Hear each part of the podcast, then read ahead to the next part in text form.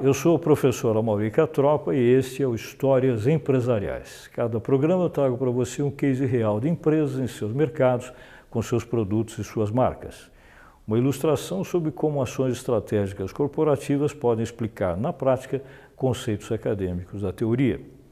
E o tema conceitual de hoje vai ser esse aqui. Nós vamos falar sobre um assunto da moda, né? as estratégias do Oceano Azul. E aí falando logicamente, também dos perigos do chamado Oceano Vermelho. O que, que representa isso? Vamos ver já já dentro de uma história que nós vamos contar para ilustrar isso aqui, em que nós vamos mostrar a criação de um mercado novo para aquela que hoje é a maior rede mundial de cafeterias. Primeiro vamos falar um pouquinho sobre onde tudo começou, eu me refiro à estratégia. Né? Essa aqui é uma das melhores escolas europeias de negócios, né? a INSEAD, né? que significa uma sigla Instituto Europeu de Administração de Empresas e pertence ao grupo Sorbonne, o que é uma referência, obviamente, de excelência. Né? E esse, eh, essa escola foi e é o berço da criação da estratégia do Oceano Azul, que foi desenvolvida por esses dois professores que são considerados os pais da ideia, né? E eles são o professor Shankin e a professora René Moborne. E esse projeto acabou se transformando num livro, esse que está aí, que é um grande best-seller no ambiente de negócio no mundo já há alguns anos. Vamos falar um pouquinho de forma conceitual, porque é preciso, não é? O que é exatamente estratégia do Oceano Azul? Podíamos resumir dizendo para vocês que é um conceito de negócios, claro, mas um conceito de negócio um pouco diferente, que é aquele que diz que para você vencer a concorrência, você precisa fazer uma coisa diferente do que se costuma fazer. Ou seja, você precisa parar de tentar superar o concorrente. Parece estranho isso, né? mas o que se quer mostrar, eu vou fazer uma analogia aqui com conquistas no mar, né? mostrar aqui a história de piratas né? nos velhos tempos, em que a conquista era obtida através das formas mais sangrentas possíveis e imagináveis. E no ambiente de negócio acontece muito isso também. A estratégia do Oceano Azul prega que se deva abandonar essa forma de atuar e partir para uma outra. Qual é essa outra? Né? Seria, na verdade, o seguinte: ao invés de uma empresa se degladiar com as outras no ambiente de negócios, né, brigando constantemente, rivalizando-se com elas intensamente, deveria fazer o contrário. Se afastar um pouco delas, ou seja, procurar encontrar outros mercados. Né? Outros mercados onde a exploração deles ainda seja pequena ou simplesmente não exista, porque esse caminho será um caminho muito mais tranquilo do que aquele anterior, em que há essa luta, essa rivalidade e, consequentemente, custos muito elevados, porque brigar com outras empresas custa caro. E nós vamos falar, evidentemente, que essa ideia né, de se procurar esses ambientes não explorados é justamente a ideia que compõe o Oceano Azul. Temos que lembrar também uma coisa importante, que é, outro conceito que está por trás da estratégia do Oceano Azul é a ideia de que, embora vá existir concorrência sempre, mesmo no Oceano Azul, com o passar do tempo, é preciso tratar essa concorrência como se ela fosse irrelevante. Você vai dizer, mas isso não é uma certa irresponsabilidade? Né? Nós vamos olhar a concorrência como se ela não existisse e não vamos dar atenção às ideias que ela está desenvolvendo? Não, não é isso. Vamos olhar sim, claro, mas nós não vamos dar mais valor a ela do que realmente ela merece. Esse é o ponto. Agora, existe o outro oceano, que é o Oceano Vermelho. Né? O que, que significa exatamente o Oceano Vermelho? Então, é um ambiente de negócios também que é, ao contrário desse que nós mencionamos, o azul, esse aqui é altamente turbulento, né? extremamente é, lotado de players, ou seja, de competidores, né? muitos competidores coexistindo nesse ambiente. E isso, evidentemente, acaba levando a uma situação em que você tem uma competição sangrenta. Por isso chama-se Oceano Vermelho. Né? E tudo que corresponde a uma competição assim é caro, é demorado, é desgastante, pode gerar mais problemas do que soluções para quem participa. Um deles é esse aqui, o ambiente oferece chance de crescimento para quem está nele muito pequeno. Uma coisa também importante sobre o Oceano Vermelho é dizer que, embora eventualmente possa se conseguir um crescimentozinho, ainda que discreto em market share, é bom lembrar que esse crescimento, quando se consegue nesse ambiente do Oceano Vermelho, é um crescimento apenas horizontal. O que, que é isso? É aquele em que você conquista mercado tirando espaço do concorrente ao lado, diferente do crescimento vertical, que é aquele que você conquista espaço fidelizando clientes que não são de ninguém. Certo? Esse, na verdade, é o crescimento ideal, que não vai acontecer aqui. Agora, uma coisa que nós não podemos desprezar, o Oceano Vermelho, com todos os seus problemas, ele é importante. E é importante por quê? Porque simplesmente é o maior ambiente de negócio que tem no mundo, é o mais predominante, então não podemos esquecê-lo. Claro. Vamos fazer uma comparaçãozinha para vocês aqui entre os dois. Né? Quais são características que a gente encontra num diferentes das características do outro. Vamos pegar primeiro a ideia de que é como se nós estivéssemos no oceano e grupos de conquistadores estivessem procurando encontrar os tesouros que esses oceanos oferecem, que analogamente significariam o quê? Os tesouros seriam a conquista dos mercados e da clientela. No ambiente do chamado Oceano Vermelho, nós vamos notar que o mercado, por ser saturado, acaba fazendo com que a busca pela ilha, digamos, de prosperidade, que é um mercado buscado com seus tesouros, acaba mostrando uma situação indesejável. Muita gente procurando pelos tesouros e os tesouros sendo muito raros e quando existem, eles são pobres. Né? mercados que não oferecem muita atratividade. Diferente, por exemplo, do que acontece no Oceano Azul, onde os mercados, as ilhas de prosperidade, a clientela, correspondem a um ambiente pouco explorado, ou às vezes inexplorado. E lá, muitas vezes, existem tesouros, ou seja, clientela, mercados a conquistar, de grande valor. Outro ponto importante na comparação mostraria que esses conquistadores que vão buscar nas ilhas de prosperidade a conquista dos mercados, dos clientes, eles vão encontrar tudo o que houver pela frente como um meio de absorver até a última gota dessas vantagens, desses benefícios e simplesmente destruir, digamos, esse ambiente que oferece chances de negócio. Já no Oceano Azul, a ideia é contrária, ou seja, aqui nós temos que capturar as novas demandas que os clientes têm e que não foram atendidas no todo ou em parte e procurar fazer o inverso. Ao invés de nós destruirmos tudo aquilo que o mercado nos oferece e contabilizarmos esses resultados para nós, acabando com esse mercado, esgotando esse mercado, vamos fazer o contrário. Vamos procurar fazer com que esse mercado cresça sempre, porque ele crescendo sempre, nós vamos usufruir de forma crescente também de tudo aquilo que ele nos ofertar. Outro ponto importante nessa comparação é que no Oceano Vermelho existe uma valorização exagerada da concorrência, ou seja, trata-se os concorrentes que ali existem como sempre, concorrentes muito, muito fortes. Às vezes consideramos que são mais fortes do que nós, o que nem sempre é verdade. E isso gera uma situação de competitividade sangrenta, né? o que não é bom. Já no ambiente da, do chamado Oceano Azul, a postura que se recomenda é de tornar essa concorrência, como a gente disse agora há pouco, tornar essa concorrência irrelevante. Ou seja, nós vamos agir como se os nossos concorrentes fossem menores do que nós, mesmo que eles sejam maiores, não importa. Nós vamos dar valor, sabe a quem? A nós mesmos, e não ficar valorizando os concorrentes.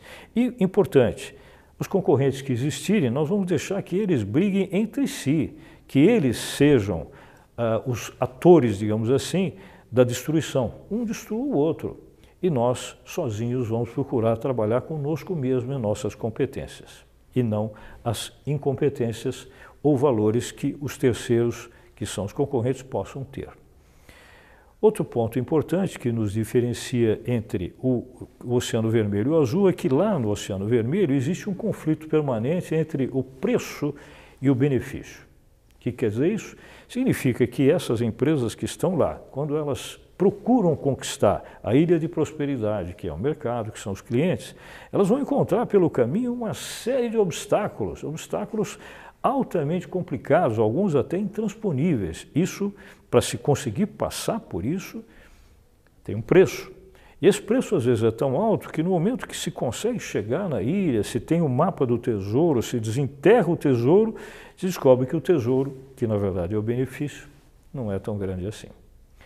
Já no chamado Oceano Azul, contrário. Quer dizer, como os acessos são muito mais tranquilos, né? não existem tantos obstáculos, né?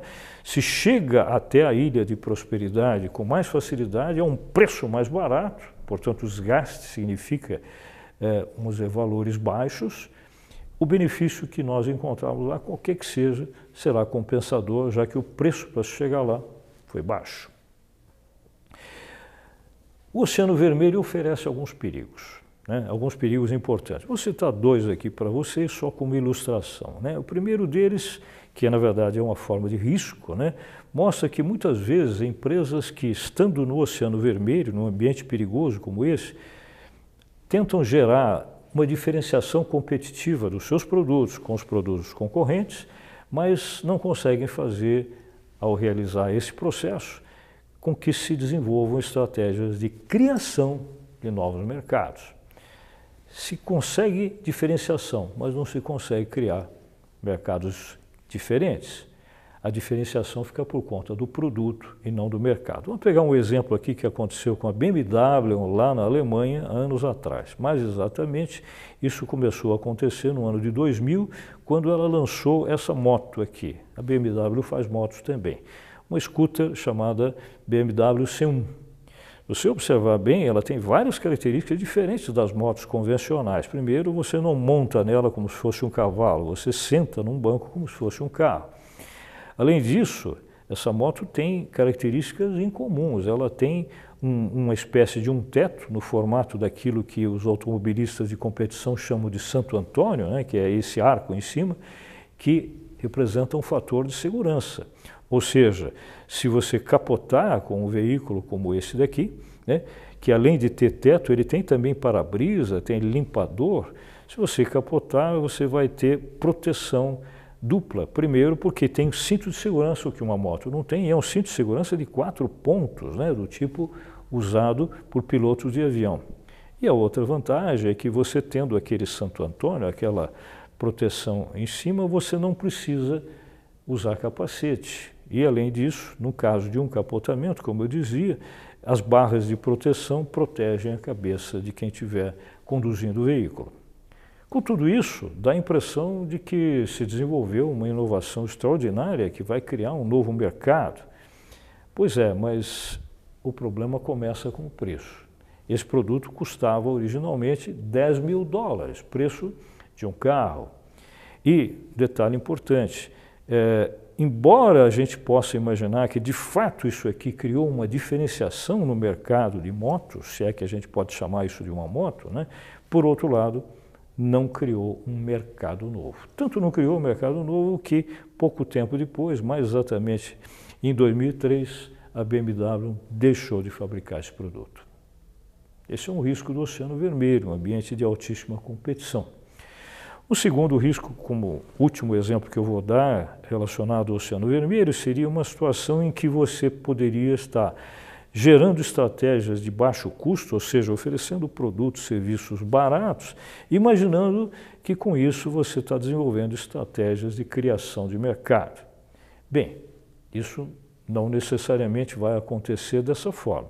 Vamos dar um exemplo aqui para vocês. No Brasil, essa companhia, que nós conhecemos tão bem, a Gol, começou a operar em janeiro de 2001, né, operar no mercado de transporte de passageiros, transporte aéreo de passageiros, e copiou um modelo americano de uma empresa chamada Southwestern Airlines, que tinha como lema, que acaba sendo o lema também da Gol aqui no Brasil, que em inglês se diz low cost, low fare, ou seja, traduzindo de forma livre, se eu consigo ter uma operação de uma aeronave durante um percurso, durante uma viagem, a um baixo custo interno, eu consigo também cobrar uma tarifa mais barata do passageiro. Como é que eu faço isso?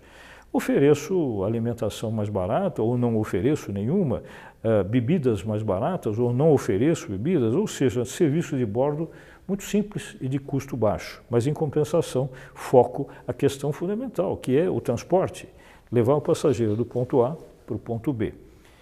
Isso acabou gerando uma mudança importante? Sim, não tem dúvida nenhuma. Tanto é verdade que a Gol chegou a ter 36% do mercado de market share, né, do mercado doméstico de aviação no Brasil. Mas a grande pergunta que fica no ar é o seguinte: ela teria conseguido, com essa estratégia de baixo custo, criar um novo mercado? Não. Não criou simplesmente porque logo depois os seus concorrentes copiaram a ideia. E aí o mercado se equalizou outra vez como sendo um mercado todo de baixo custo, porque nós estamos no Oceano Vermelho. A grande questão que vai iniciar a partir de agora a história que nós vamos contar para vocês é que a ideia principal na estratégia do Oceano Azul é essa daqui. Nós temos que conseguir inovação de valor para criar um mercado para o cliente. Parece meio acadêmico demais isso, mas esse eh, diagrama pode simplificar um pouco mais o entendimento, que significa o seguinte: eu tenho aqui embaixo os valores para um cliente, ou seja, aquilo que é importante para ele ou para eles. Aqui em cima eu tenho os preços, os custos que representam para ele adquirir esse tipo de produto ou serviço. E a intersecção entre os dois é justamente a inovação de valor. É aí que eu consigo fazer aquilo. Né? Simultaneamente, buscando as duas coisas, eu consigo atingir uma inovação de valor. Então vamos à história de hoje, que começa na cidade de Seattle, nos Estados Unidos, na, no, no, estado de Washington especificamente, na região noroeste, próxima à, à fronteira do Canadá, às margens do Oceano Pacífico, onde essa cidade teve, viveu uma mudança importante no ambiente de negócio a partir do dia 30 de março de 1971, quando, nessa história que nós vamos contar para vocês, dentro de uma região portuária que é um mercado público chamado Pike Place, né? e esse mercado público é, oferece uma série de alternativas de produtos e serviços que eram antigamente transportados só por navio. Três amigos, esses três que vocês estão vendo, Jerry Baldwin, que era um professor de inglês, Zev Siegel, professor de história, e Gordon Boca, que era um escritor, se uniram para produzir e vender isso que vocês estão vendo ali no armazém que eles montaram em Pike Place. O que eles faziam ali, literalmente, era o seguinte: grãos de café de procedências eh, de outros países que têm qualidade com esse tipo de produto, esses grãos de café eram torrados na hora e vendidos, ensacados e vendidos por peso para o cliente levar para casa com cafés de qualidade vindo de regiões como Sumatra, na Indonésia, Costa do Marfim, Colômbia, inclusive do Brasil. E, na hora de se fazer o café lá em casa, esses grãos permitiam que o café fosse um café mais encorpado e mais forte, diferente dos cafés que se fazem normalmente nos Estados Unidos. Na hora de criar um nome, uma marca comercial, os três se inspiraram na ficção científica, né? É, ou mais especificamente na ficção literária que se transformou em vários filmes sobre a história de Moby Dick, que é uma história de uma baleia branca tipo cachalote que é perseguida pelo capitão de um navio transtornado com a ideia de ele conseguir matar essa baleia. Isso porque, como vocês veem, o capitão tem uma perna só, a outra ele perdeu numa das tentativas de conseguir matar a baleia. Então ele está fazendo essa, essa viagem por vingança. Né? É, não vou contar, evidentemente, o filme, não vou dar um spoiler aqui para vocês, mas só para focar o mais importante. O capitão chamava-se Ahab e ele representa a figura não politicamente correta da história. Ele faz isso por vingança e coloca em risco todos os marinheiros subordinados a ele. Mas ele tem um imediato, é um tenente que é o segundo em comando, que é, ao contrário, alguém equilibrado, alguém do bem. E é sobre esse alguém sobre o nome dele é que aqueles três amigos resolveram se inspirar para criar a marca da cafeteria. O sobrenome dele era Starbucks. E aí eles colocaram na sua cafeteria o nome de Starbucks, ou seja, cafeteria do Starbucks. Essa é a foto original da, do local. Ao longo do tempo, Uh, o logo criado por eles foi mudando. Né? Em 1972 era um logo que mostrava uma figura escandinava antiga de uma sereia de duas caudas, mostrando os seios. Né? Depois, em 1987, se mudou para a cor verde, para dar uma ideia de algo mais natural, e se cobriu com o cabelo comprido os seios da sereia, até por conta, vamos dizer, da, de um certo, uma certa tradição conservadora americana. Né? Em 1992 se ampliou um pouco mais a imagem dessa sereia, se dando foco somente ao café e não mais ao chá e especiarias como se dava anteriormente. E hoje o, o símbolo é esse aqui. Né? Não tem mais o nome Starbucks porque se concluiu através de pesquisas que o símbolo já identifica a marca e o nome café foi retirado porque, embora seja o negócio principal, eles têm hoje outras atividades, vendem inclusive alimentos, lanches e até em alguns lugares bebidas alcoólicas. Então agora o ponto para vocês é aquele que a gente sempre coloca nos nossos programas. Se você fosse o CEO dessa empresa em 1983, dentro dos conceitos que nós vimos de estratégia do Oceano Azul, o que, que você faria para maximizar os resultados do Starbucks? Então, lembrando que os quatro pontos são, primeiro, tentar identificar um mercado inexplorado, segundo, conseguir capturar uma nova demanda, terceiro, tornar irrelevante a concorrência e quarto, quebrar o conflito preço-benefício. Bem, enquanto você reflete sobre isso, já vou mostrar para vocês o que foi feito. Primeira ideia para identificar um mercado inexplorado foi fazer um benchmarking. Você se lembra, o benchmarking é procurar aprender com os acertos e com os erros dos outros, né? Ou seja, se procurou ver como é que isso funcionava na Itália, que é um país que tem uma tradição de consumo de café eh, das melhores e mais importantes no mundo. Né? Então, a cidade de Milão, em especial, foi focada aqui numa viagem feita por esse homem, que era na época, Howard Schultz era na época o CEO da empresa do Starbucks. Em 1983, ele foi à Itália e visitou uma dessas, um desses locais, que de Espresso Café, ou bar de café né, em Milão e ficou muito bem impressionado, um ambiente bonito, elegante, vamos dizer, onde as pessoas se sentiam felizes, onde se consumia café de alta qualidade, se tomava lanches também muito bons, muito bem preparados. Consta da história que Schultz, ao estar lá, teria pronunciado uma frase, essa frase passou a fazer parte da história, da tradição do Starbucks. Ele teria dito isso aqui, eu acabei de entrar na minha própria casa. Hoje, um dos slogans que é, a, a, própria Starbucks usa é o seguinte, diz assim, nós somos o terceiro ambiente para você. O primeiro é a sua casa, o segundo é o seu trabalho e o terceiro é aqui. Você vem aqui não simplesmente para tomar café, tomar um lanche, consumir produtos, serviços de alimentação e bebida, mas principalmente para você se sentir bem, se sentir feliz, você relaxar um ambiente que o próprio Schultz, ao trazer essa ideia para os Estados Unidos, implantou nessa que vocês estão vendo. É a mesma loja tradicional lá no Pike Place, que era o armazém onde se vendia os grãos de café torrados, e ele reformulou, ele fez uma mudança arquitetônica lá dentro e transformou isso aqui num café com mesas e cadeiras e passou a trabalhar exatamente como se faz lá na Itália há muito tempo. Com isso, ele identificou um mercado inexplorado, que era o que, na verdade? Era isso aqui, é você oferecer para os clientes não apenas um local para se tomar café, mas sim ponto de encontro social para as pessoas. Grande sucesso a partir dessa primeira formulação baseada na estratégia do Oceano Azul. A segunda delas, também criada pelo Howard Schultz, foi a ideia de capturar uma nova demanda. O que quer dizer isso? Fidelizar os clientes que vêm aqui. Mas por quê? Pelo café, pelo produto, pelo serviço, também. Mas, além disso, oferecendo um ambiente agradável para as pessoas fazerem duas coisas. Primeiro, para trabalharem aqui com seus notebooks, ou até em algumas lojas se oferecia, se oferece computadores para você usar da própria loja. E segundo, um ambiente agradável em termos de você descansar com bons e confortáveis sofás e cadeiras. Claro que oferecendo Wi-Fi gratuito, né, pontos de energia para você ligar o seu notebook e assim por diante. A fidelização do cliente, oferecendo, portanto, local de trabalho e local de descanso. Um diferencial competitivo para capturar a nova demanda, que também acabou dando, como continua dando hoje, ótimo resultado.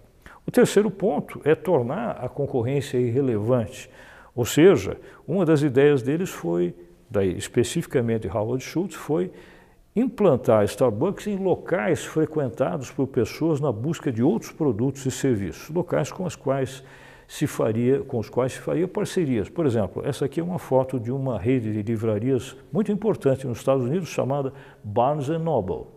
Eles fizeram um acordo, então, nas lojas Barnes Noble, onde se vende livros, se tem cafeterias da uh, Starbucks. Ou seja, combina muito bem, e a experiência mostra, né, que o ato de comprar livros e ler livros é muito harmônico com relação ao hábito de tomar café e comer um lanchezinho ali dentro. Mas não só em livrarias, a ideia foi fazer isso também, por exemplo, em aeroportos, onde há um grande afluxo de pessoas. Então, hoje, muitos grandes aeroportos do mundo já têm Starbucks Café. Mas a ideia é fazer isso rapidamente antes que concorrentes façam isso. Concorrentes do tipo McCafé, do McDonald's, aqui no Brasil nós temos, por exemplo, France Café, né, que é um concorrente importante também, Dunkin' Donuts, também um concorrente americano. A ideia é ocupar esse espaço antes que esses concorrentes o façam. E, por fim, a quarta postura, que é de quebrar, dentro da, da estratégia do Oceano Azul, quebrar conflito entre preço e benefício. Os produtos e os serviços do Starbucks não são tão baratos, mas a ideia é, por exemplo, servir café da manhã, o americano gosta muito de tomar o café da manhã fora, ao mesmo estilo que ele toma em casa, né, com qualidade. E aqui se fez alguns combos para café da manhã a preços competitivos. Ou seja, resumindo, Oceano Azul para Starbucks. Alguns resultados que a Starbucks tem conseguido ao longo do tempo podem ser mostrados através dessa imagem. Eles já têm hoje mais de 30 mil lojas pelo mundo afora, eles têm em torno de 78, exatamente 78 mercados mundiais onde eles atuam, e o lucro líquido deles hoje é acima de 2 bilhões e 600 milhões de dólares, o que não é pouca coisa para uma rede de cafeterias. Resumindo, nós podemos dizer para vocês que o Starbucks, no mundo como um todo, usando a estratégia do Oceano Azul, conseguiu se transformar na maior rede de cafeterias do planeta. E a estratégia do Oceano Azul, que foi transformada num grande best-seller no mundo, de forma geral, é o resultado de 10 anos de pesquisas feitas em simplesmente 150 empresas diferentes, em 30 setores de atividade diferentes também, e já vendeu esse livro mais de 4 milhões de exemplares no mundo, de forma geral, e publicado em 43 idiomas. Sucesso total.